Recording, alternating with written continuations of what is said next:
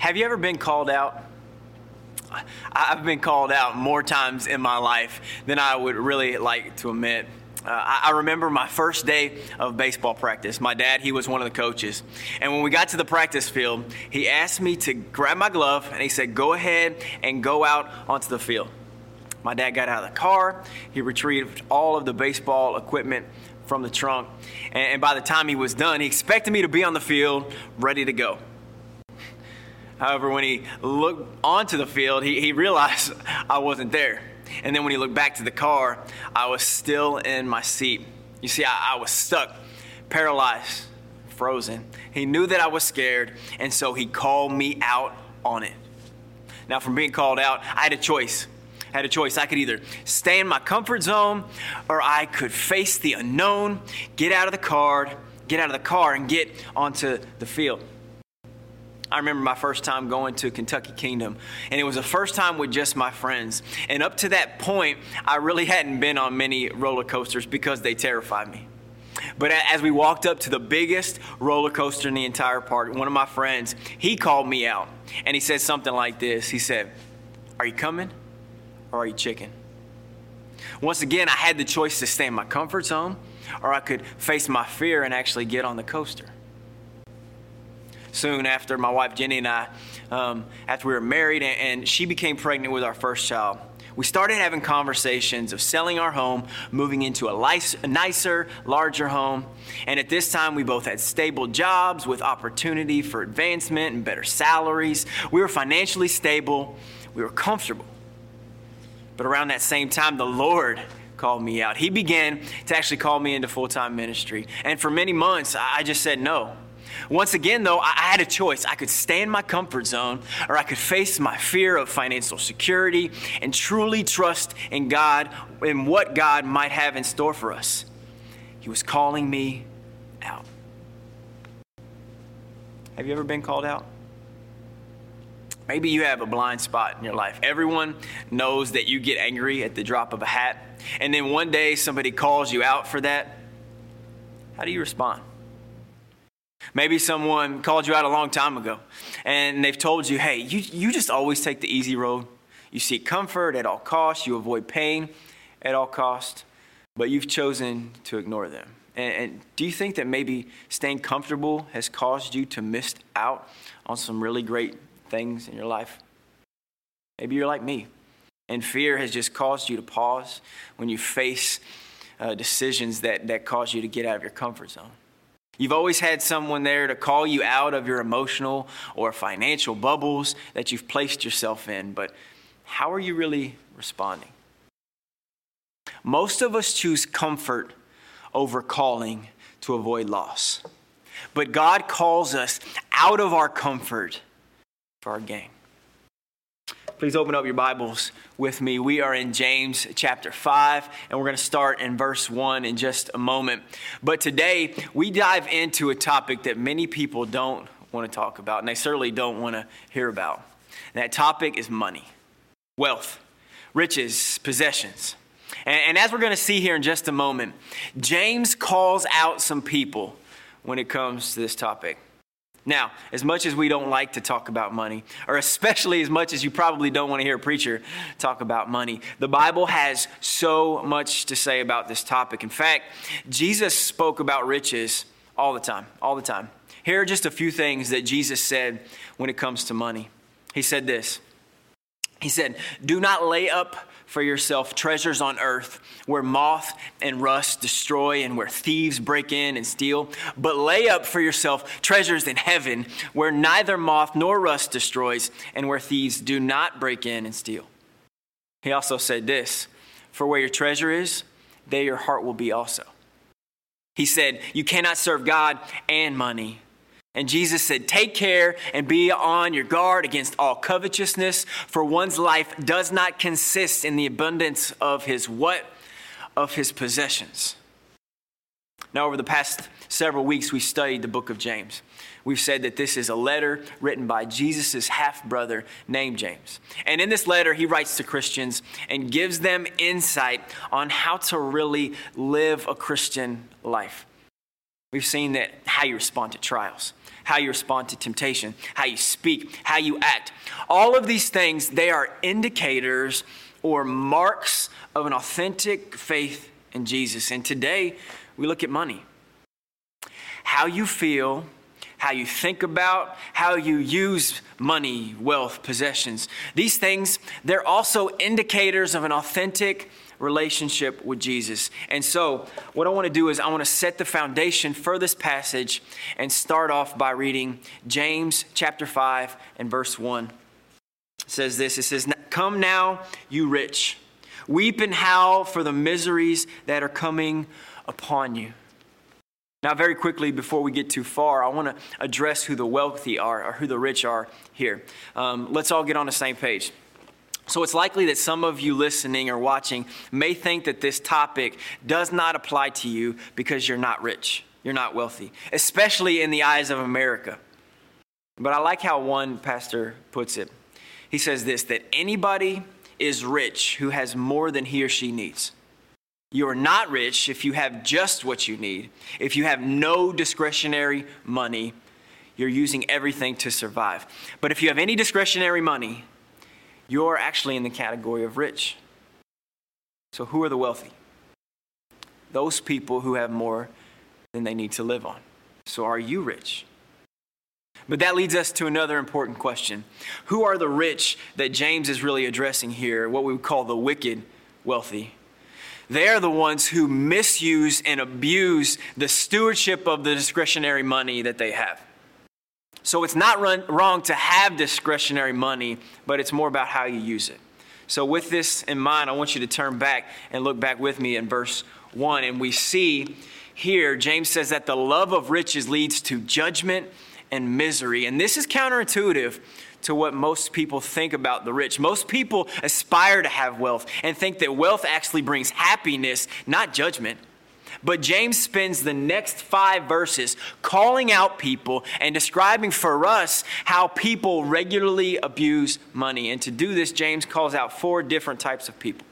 And these traits are indicators of how you actually may feel about money. Each of these characteristics show an abuse of wealth. And the first group that he addresses here are what I would call the stockpilers. Let's read verses 2 and 3. It says this For riches have rotted, and your garments are moth eaten. Moth eaten. Your gold and silver have corroded, and their corrosion will be evidence against you and will eat your flesh like fire. Eat your flesh like fire. You have laid up your treasure in the last days. So, how do you know if you love riches? If you're a stockpiler, if you're a hoarder, now, wealth, it came in three primary forms in this agrarian society that James lived in. And so his audience, they would understand this. So there was harvested grain, there were your clothes, and there were precious metals.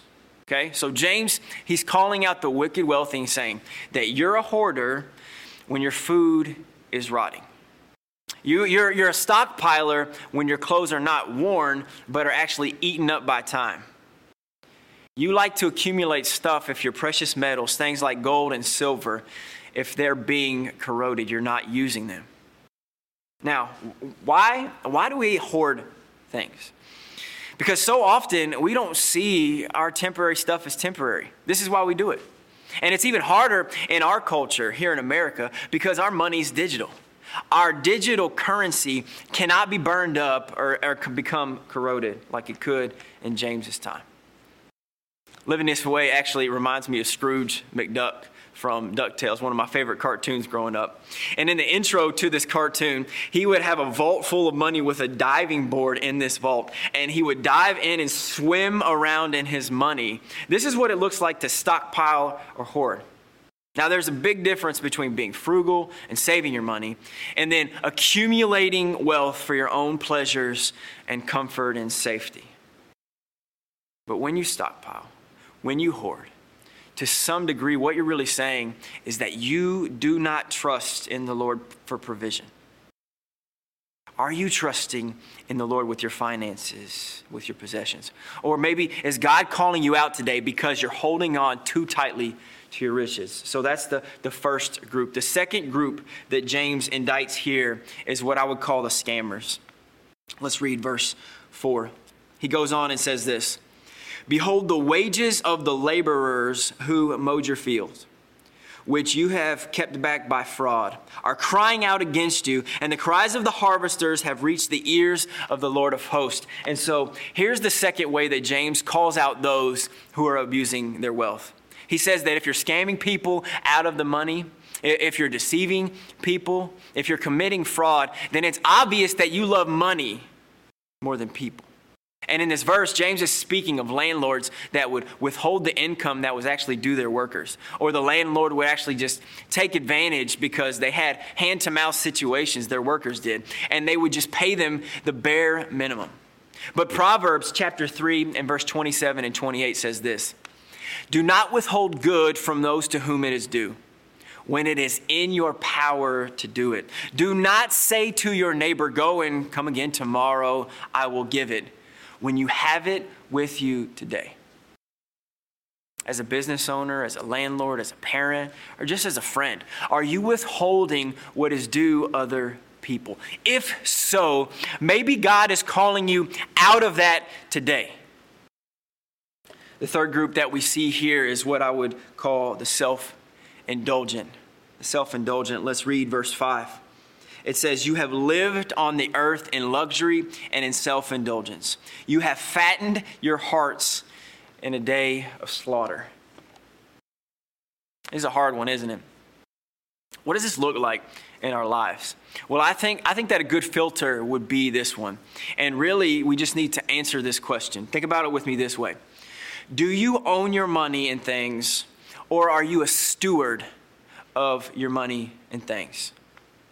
One says it's mine, the other says it's his. Uh, one is holding tightly to things, and the other freely gives away things. One says, I earned, the other says, I received. One says, I deserve, and the other says, I am blessed. One says, I'm in control, but the other says, I trust in you. If you believe you truly own your things, then this may mean that you have a greedy spirit. Or it may be that you're leaning towards self indulgence.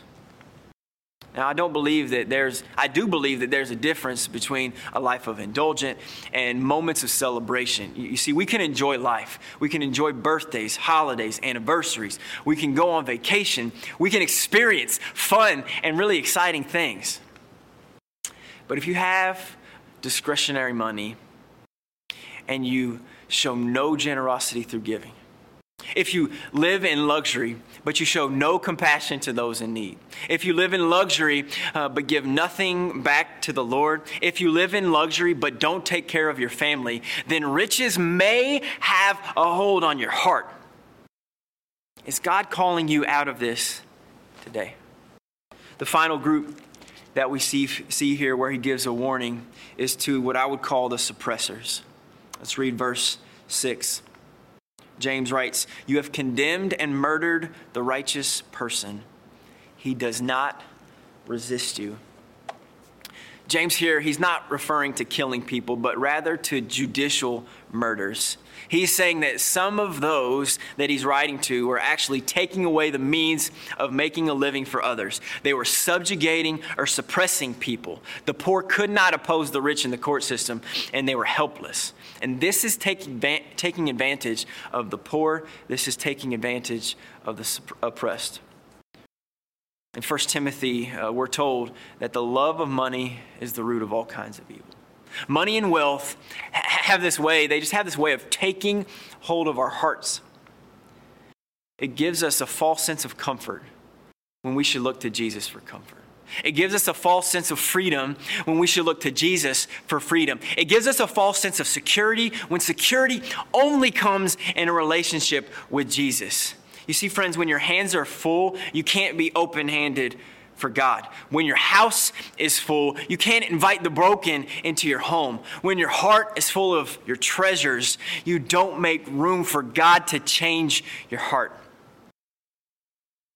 Earlier, I spoke about some of the times that I, I was called out in my life, and, and I'm forever grateful for those moments. Being called out of our comfort zone, it pushes us to trust fully in God. And one of the greatest comfort zones that needs to be torn down, broken apart, is our reliance on riches. How might God be calling you out today? Maybe for you, God is calling you out of trusting in riches, and He wants you to trust in Jesus for the first time. I would invite you to lay aside your comforts and enter into a relationship with Jesus, who died on the cross for your gain. Or maybe today God is calling you out of trusting in the things of this world, and He wants you to take the next step in your faith journey. We would love to help you make that next leap of faith. Most of us choose comfort over calling to avoid loss. But God calls us out of our comfort for our gain and for His glory. Let's pray together. Heavenly Father, we give you great thanks for today and for your goodness and for your word, for your truth. Um, pray, Lord, that the things that we've talked about today would really captivate our hearts, that it would change our hearts, that we would see um, that it's not riches, it's not wealth, it's not possessions that we need to trust in, but it is you, God and it is a relationship with your son Jesus um, that we need to trust in. So help us to be generous. Help us to think of others. May we lay down um, our possessions and our money for your kingdom's purposes. And we pray all of these things in the precious name of Jesus. Amen.